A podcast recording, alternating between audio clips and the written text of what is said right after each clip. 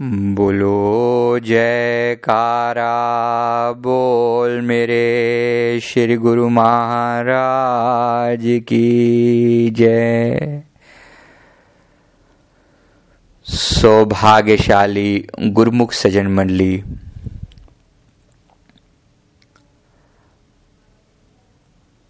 अभी पिछले संडे को हम लोगों ने श्री श्री 108 श्री सदगुरुदाता दीनदयाल जी, श्री चतुर्थ पातशाही जी महाराज जी का पावन अवतरण दिवस मनाया। उन्हीं की पवित्र याद में कुछ अनुपम लीलाएँ भी हमने आपस में चर्चा की। महाप्रभु का श्री चतुर्थ पाशाही जी महाराज जी का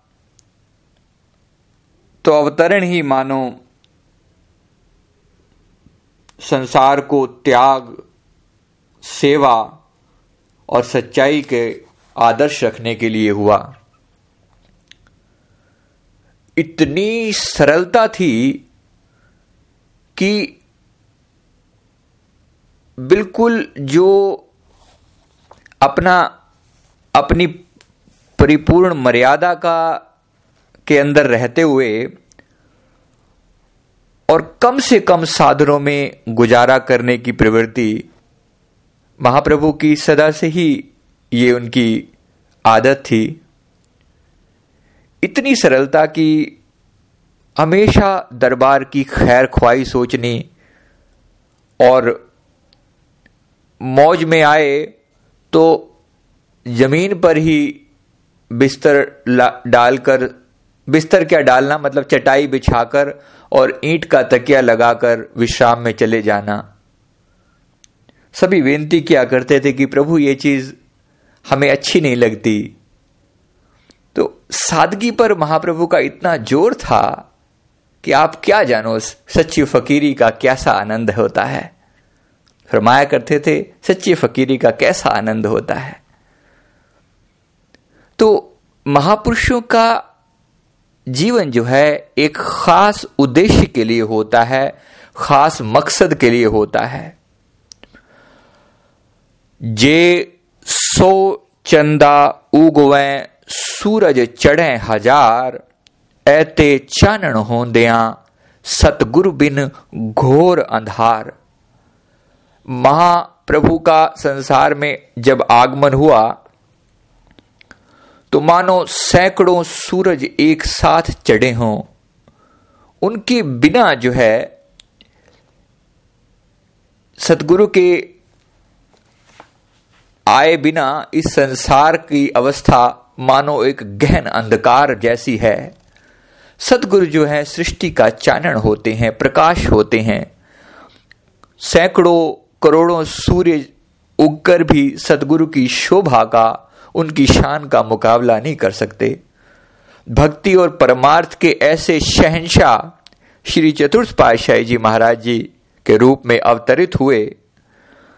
इतनी सादगी और इतनी ऊंचाइयाँ कि अगर उनकी महिमा का बयान करने लगे तो सचमुच जो है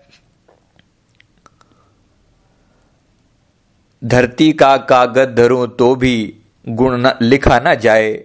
कि सारे जिस प्रकार से हम अर्ज़ सुनते हैं महापुरुषों की वाणियों में, कि सब समुद्र की मसी करूँ, लेखनी सब बन राय, धरती का कागद धरो गुरु गुण लिखा ना जाए। गुरु महाराज जी की महिमा का बयान नहीं लिखा जा सकता, अगर सारा समुद्र भी शाही बना दी जाए, और वृक्षों को कलम बना दिया जाए। और धरती के कागज़ पर, धरती का कागज़ बनाकर उसे लिखा जाए तो तब भी महापुरुषों के गुण नहीं लिखे जा सकते।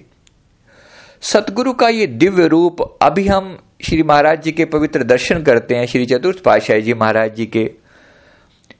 इतनी सरलता और इतनी मनमोहक उनकी मुस्कान है कि अभी भी बिल्कुल ऐसे ही लगता है कि श्री मूर्त में से निकलकर कब पावन वचन वर्षा आरंभ कर दे, अमृत वर्षा।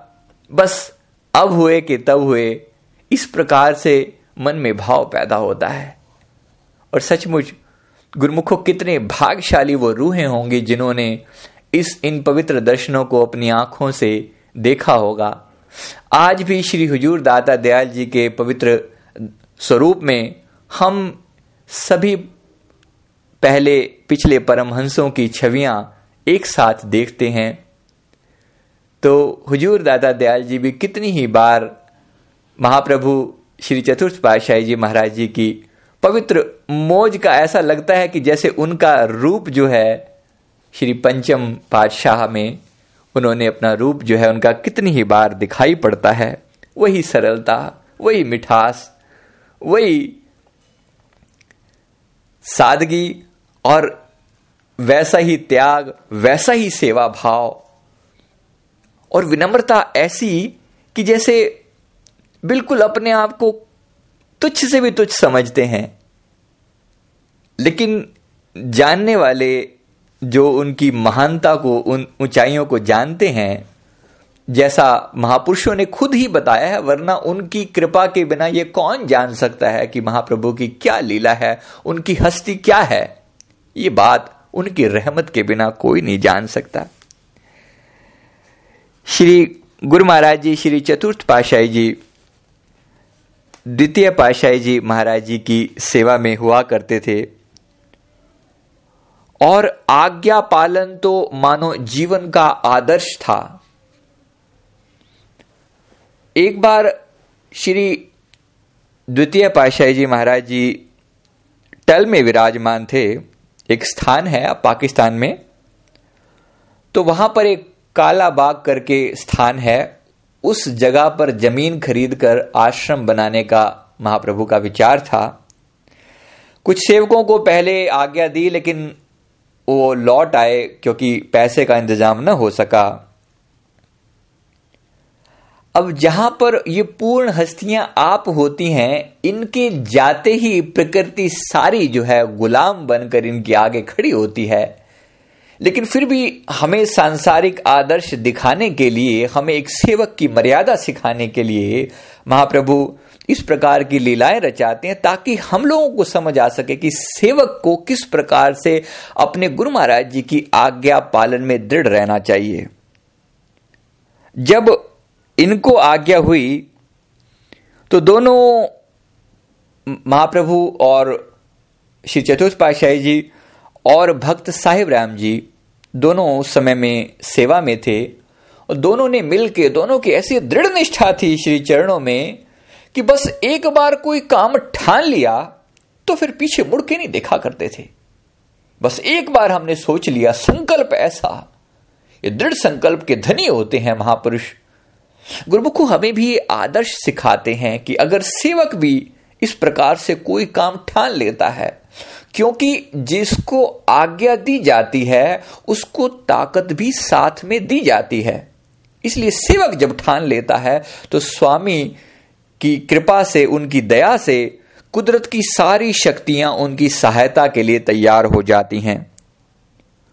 तो यथासंभव साधन जुटाए और जो है इस कार्य को पूरा कर लिया, ज़मीन खरीद ली गई।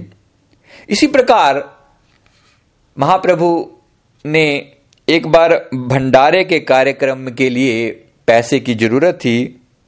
श्री गुरु महाराज जी ने, श्री दूषी पाशाही जी ने पूरी जिम्मेवारी जो है श्री चतुर्थ पाशाही जी के जिम्मे लगाई। तो इसी प्रकार उन्होंने किसी प्रक जैसे ही साधन की तरफ़ निकलते हैं, जैसे ही विचार करते हैं, फिर से सारी संपदाएँ, सारे साधन अपने आप उनकी तरफ़ खींचे चले जाते हैं। तो उसी प्रकार से संसारिक आदर्श को उन्होंने पूरा किया और ये सेवा करने के बाद महाप्रभु के चरणों में जब अर्ज़ की गई कि ये भंडारे का कार्यक्रम आप जी की कृपा से पूरा हो गया है।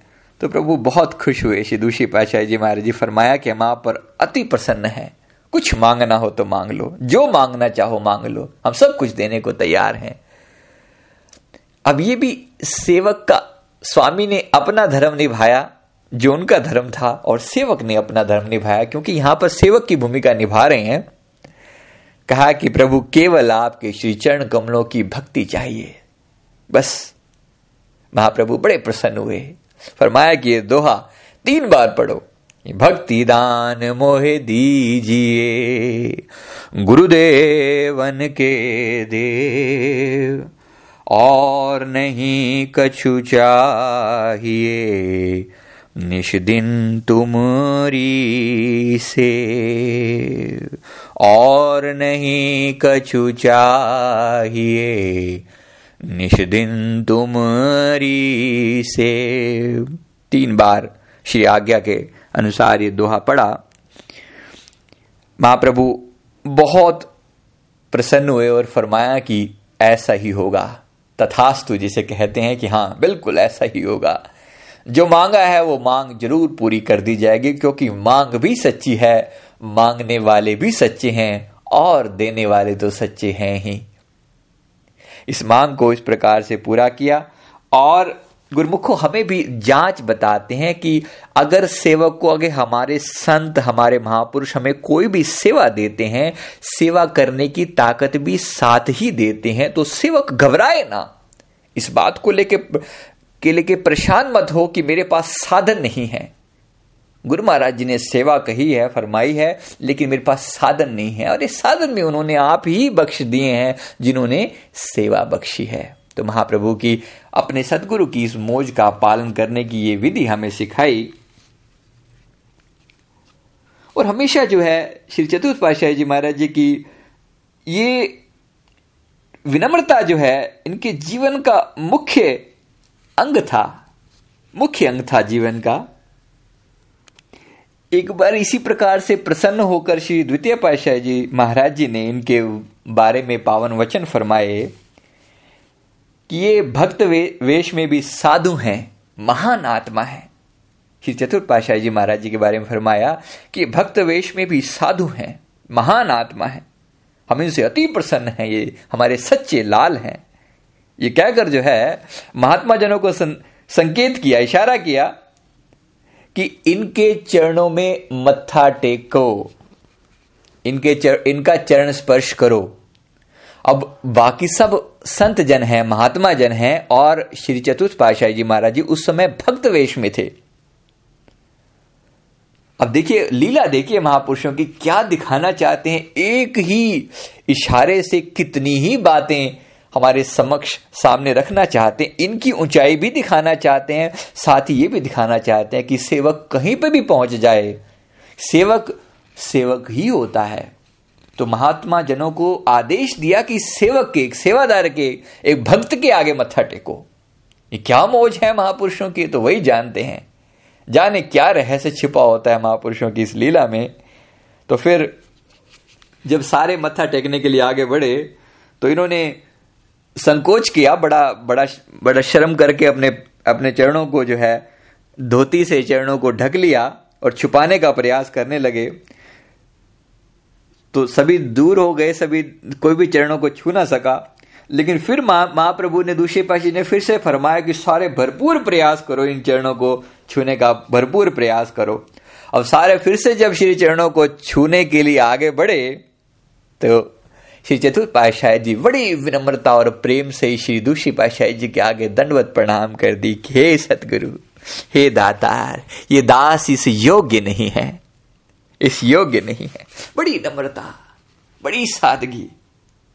महाराज जी ने फरमाया कि आप तो इससे भी बढ़कर महान हैं। हमने तो आपकी नम्रता का साक्षात जो है, प्रमाण दिखाना था, सबूत दिखाना था। किसी को ऊँची, थोड़ा भी ऊंचाई पर बिठा दो ना, वो फूला नहीं समाता। और मान अहंकार से भरपूर हो जाता है और यहाँ आपकी नम्रता है। कहती कि नम्रता तो है, साधु का लक्षण है, गहना है। फरमाया कि आप सच्चे लाल हो। आपने सचमुच जो है, नम्रता की एक चरम सीमा हो। ऐसा सुंदर आदर्श संसार के सामने रखा। नम्रता, इतनी नम्रता, इतनी खाक सारी। इस बात को लेकर जो है, मन में बड़ा कई बार बड़ा प्रेम और से मन जो है भरपूर हो जाता है कि महाप्रभु कितनी नम्रता थी, अपने आप को ऐसी खाक सारी इतनी अवस्था में गिनते थे। एक और छोटी सी बात याद हो आती है, महाप्रभु जब श्री चतुर्थ पातशाही जी अपने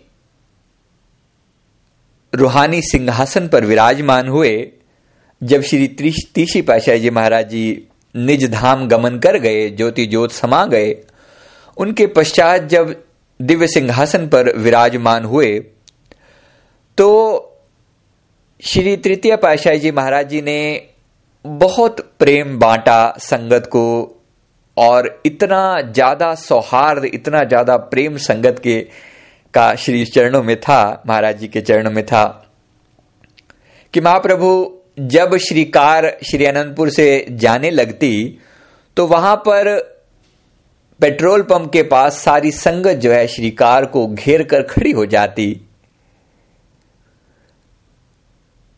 तो उस समय में महाप्रभु सभी को दर्शन देते और सभी को निहाल करके फिर वहाँ से आगे प्रस्थान होता था। यहाँ जब जब श्री तृतीय पाशाह जी महाराज जी निजधाम गमन कर गए। उसके बाद जब प्रभु जी विराजमान हुए श्री चतुर्थ पाशाही जी, और वहाँ से जब पहली बार श्री अनंतपुर से बाहर जाने लगे तो श्री कार को घेर कर संगत उसी प्रकार से खड़ी हो गई, जैसे श्री महाराज जी के समय, श्री तीसरी पाशाह जी महाराज जी के समय में हुआ करती थी। अब ये इतनी नम्रता और प्रेम में उस समय में भरे हुए थे। प्रभु जी के चरणों में इतना प्यार था, इतना प्यार था कि अपने आप को, यानी इतने ऊँचे सिंहासन पर विराजमान होकर भी अपने आप को बिल्कुल एक तुच्छ सेवक की तरह समझना। महाप्रभु, जब श्री कार के चारों तरफ़ संगत आकर खड़ी हो गई, उसी प्रकार दर्शनों की तड़प लिए कि प्रभु जी के दर्शन कराएँ। सभी जो है, जब महाप्रभु, उनका दिल जो है अपने अपने स्वामी, अपने प्रियतम श्री तीसरी पाशाही जी महाराज जी की याद में इतना भीगा हुआ था, इतना प्रेम में लीन था कि जब संगत आके घेर लिया संगत ने तो फरमाते हैं, अब क्या लेने आए हो? भगवान तो चले गए। अब क्या लेने आए हो? भगवान तो चले गए। ऐसा दिल प्रेम से भरपूर था, भगवान तो चले गए। आप वही रूप हैं। उसी दिव्य सिंहासन पर विराजमान है। लेकिन इतनी खाक सारी, इतनी नम्रता, अब क्या लेने आए हो? भगवान तो चले गए। बड़ी नम्रता पूर्वक बड़े प्रेम पूर्वक ये पावन वचन फरमाए। संगत की आँखों से आँसू न रुकते थे। कि आप क्या फरमा रहे हैं, दाता? आपका ही तो सहारा लेकर हम सब आए हैं। लेकिन करुणा और प्रेम की और विनम्रता की ऐसी मूर्त की क्या कहा जाए? ऐसी सादगी? कई बार जो है, संगत ने देखा कि बस दो ही चोले होते थे। दो ही चोले। किसी प्रेमी ने एक बार बताया कि उन्होंने एक बार रूम में, महाप्रभु के रूम में झाँक कर गलती से जो है ना, नज़र पड़ गई। देखा तो अपने कुर्ते को, अपने चोले को आप ही सिल रहे थे। सारी सृष्टि जिनकी गुलाम है, संपूर्ण ब्रह्मांड जो है, जिनके आगे नतमस्तक है, जिनकी शोभा के सामने अनेकों इंद्र, करोड़ों करोड़ों ब्रह्मांडों के स्वामी कुबेर के खजाने हाथ बांधे खड़े हैं। वो शहनशाह इस धराधाम पर जब संत रूप में अवतरित होते हैं तो विनम्रता का ऐसा सुंदर पाठ हम सभी को पढ़ा रहे हैं, इतनी गरीबी का पाठ पढ़ा रहे हैं, सच्ची फकीरी और क्या होती है? सोच के देखिए, प्रेमियों, हम आज अपने, अपनी हालत को देखते हैं, क्या सचमुच वो सादगी रह गई है? हमारे पास कितने जोड़े होते हैं, हम भक्त लोग अपनी बात कर रहे हैं, भक्तों की बात अपनी अपनी ही बात अपने आप को, मन को समझा रहे हैं, किसी और को नहीं कह रहे। अपने आप को देखते हैं कि किस प्रकार से हमारे पास दस दस बारह बारह जोड़े होते हैं, तब भी जो है, छह महीने बाद फिर जोड़ा चाहिए। महापुरुषों ने कैसे दिव्य आदर्श हमारे सामने रखे हैं? ऐसे महापुरुषों की क्या महिमा गाई जाए? गुरुमुखो, ऐसे सतगुरु के चरणों में, ऐसे महापुरुषों के चरणों में हम बारंबार सादर दंडौत प्रणाम करते हैं कि साइया ये विनम्रता का गुण जो है हमें भी बख्शना। ये रहमत हम पर भी करना। सब कुछ है। सारी सृष्टि जो है, जिनके आगे नतमस्तक है, वेद जिसे नेति नेति कहकर हार जाते हैं, वो महाप्रभु संसार में जब लीला रचा रहे हैं तो इतनी सादगी और इतनी विनम्रता के साथ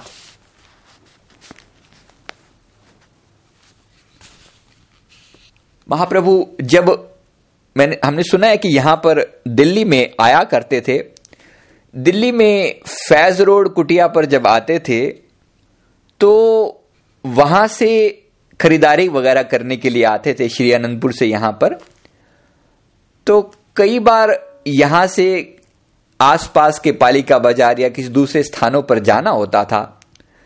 तो जब तांगे वाले के लिए कहा करते थे, वचन फरमाया करते थे कि तांगा ले आओ तो कहते थे कि शेड वाला मतलब जो सांझा होता है ना, जिसमें दुवन्नी लगती है, जिसमें दुवन्नी, दो आने वाला होता है, वो वाला तांगा जो है, वो वाला तांगा लेके आना जिसमें दुवन्नी लगती है। यानी वो चार आने वाला या आठ आठ आने वाला, यानी अकेले जब होता है ना, जब हम सिंगल ऑटो लेते हैं, जैसे होते हैं तो सिंगल जब तांगा जाता था, एक बंदे को लेकर जब जाता था तो वो आठ आने शायद लेता था, और जब शेयर्ड होता था सबके साथ तो वो दो आने लेता था। तो इस प्रकार से महाप्रभु वचन फरमाया करते थे, वो लेके आना दवन्नी वाला। इतनी सादगी, इतनी दरबार की खैर ख्वाही। हम सोचें गुरुमुखों कितने आदर्श हम अपनी आँखों के सामने रखते हैं, कितने आदर्श हम अपनाते हैं। हम आजकल क्या सचमुच माफ़ करना, लेकिन हम लोग भी जब श्री दर्शनों के लिए जाते हैं ट्रेवल करते हैं, हम कितनी ही बार हम थोड़ी सी गर्मी, सर्दी बर्दाश्त नहीं कर सकते। हम कहते हैं स्लीपर क्लास में नहीं चाहिए। पहली बार तो पहले तो रिजर्वेशन हुआ नहीं करती थी। एक तो जाना उसमें, चलो स्लीपर क्लास तक तो बात समझ में आती है कि रिजर्वेशन के बिना गुजारा नहीं होता। स्लीपर क्लास में नहीं चाहिए एसी थर्ड या एसी टू टायर या फ़र्स्ट क्लास में भी हम जाने को तैयार होते हैं। गुरुमुखो, किसका पैसा जा रहा है? हम कहते हैं, पैसा हमने कमाया है, हम सब कमाते हैं। क्या सचमुच हम कमाते हैं? दरबार की वो जो खैर खुआई हुआ करती थी, वो कहाँ चली गई है? क्या सचमुच हमारे दिल में इच्छा पैदा नहीं होती? महापुरुषों ने कैसे सुंदर आदर्श हमारे आँखों के सामने रखे हैं? श्री तीशी पाशाही जी महाराज जी के सामने समय में एक प्रेमी हुआ हु, आए थे गुरु महाराज जी के दर्शनों के लिए।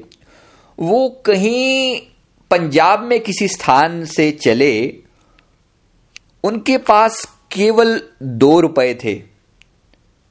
दो रुपए टिकट लेने के बाद उनके पास केवल दो रुपए थे। उस समय में चलो दो रुपए की कीमत रही होगी अच्छी खासी कीमत रही होगी। सीतीशी पाशाह जी महाराज जी के समय की बात है।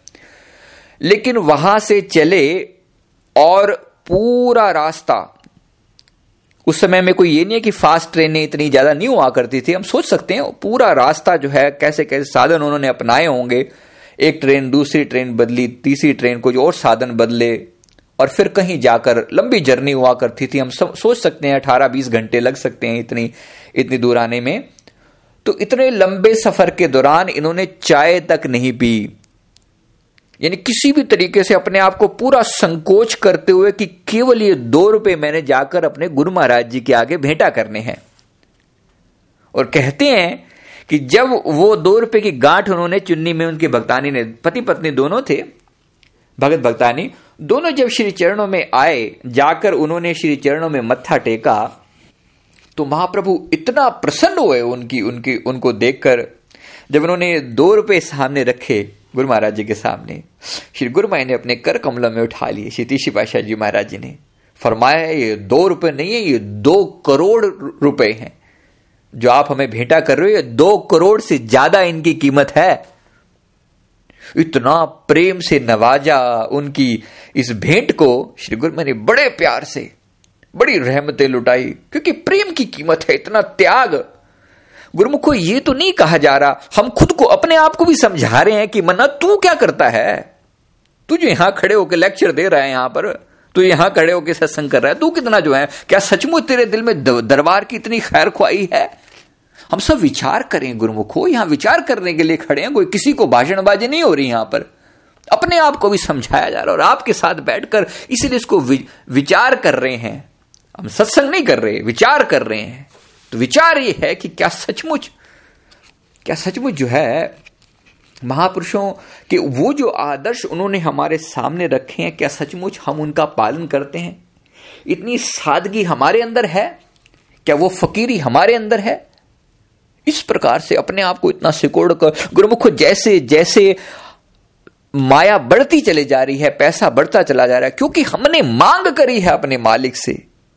हमें अपने सतगुरु से मांगा है, इसलिए मिला भी है। गुरु महाराज जी, मिला जो इतनी ही मांग करेंगे बार बार कहेंगे, गुरु महाराज जी सुख सुविधाएँ चाहिए, आजकल तो शरीर नहीं हमारे मानते, हम क्या करें?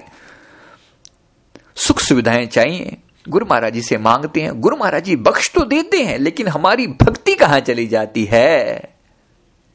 सादगी।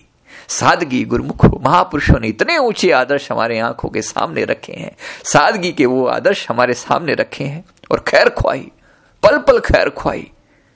इस प्रकार से गुरुमुखो श्री चतुर्थ पातशाही जी महाराज जी की पवित्र लीलाओं का वर्णन इसी प्रकार से हम आगे भी कोशिश करेंगे कि उनकी जीवन की उन झलकियों पर दृष्टि डालकर अपने आप को, अपनी दृष्टि को पवित्र करेंगे। और इसी प्रकार से विचार विमर्श करेंगे उनके पवित्र जीवन में से ये ये झलकियाँ नि, निकालने की कोशिश करेंगे जिनसे हमारी आत्मा का कल्याण हो सके। गुरु महाराज जी दया करें। इसी प्रकार हमारा मन उनके श्री चरण कमलों में लगा रहे और जो ऊँचे से ऊँचे आदर्श उन्होंने हमारे सामने रखे हैं विनम्रता का जो आदर्श रखा है गुरुमुखो, हम भी अपने महाप्रभु के सामने खड़े हों। इसी प्रकार हाथ जोड़कर, सिर झुकाकर, जैसे एक अदद भिखारी जो होता है, एक गरीब जो होता है, वो एक शहनशाह के सामने खड़ा होता है। इसी प्रकार हम अपने परमहंसों की श्री मूर्त के सामने खड़े हों। अपने संतों के सामने इसी प्रकार नतमस्तक होकर हम खड़े हों।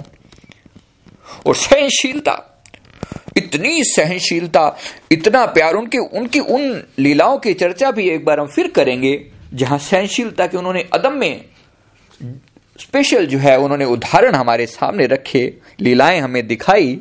तो गुरुमुखो, ये जो ये जो आदर्श हैं, ये महापुरुष हमें, उनका जो जीवन होता है, वो तो एक जगमगाता रास्ता होता है, एक ऐसा दिव्य रास्ता होता है, जिसको पर चलकर बाकी की जीव जो है वो अपने आप को धन्य बना सकते हैं। गुरु महाराज जी, इस प्रकार हम पर दया करें। उनके पवित्र चरणों में हम बारंबार नमस्कार करते हुए उनके आगे यही अरदास करते हैं कि हे मेरे सतगुरु, हे हमारे परम हितैषी, परम प्यारे, हे दाता दयाल जी, हम पर ऐसी कृपा करो कि आपने जो सहनशीलता, विनम्रता प्रेम और सादगी का जो पाठ पढ़ाया, गुरु महाराज जी, वो हमारे जीवन का हिस्सा बन जाए। हम आप जी के पावन जीवन में से ये सुंदर झलकियाँ ले पाए, तभी हमारे जीवन का कुछ कल्याण है।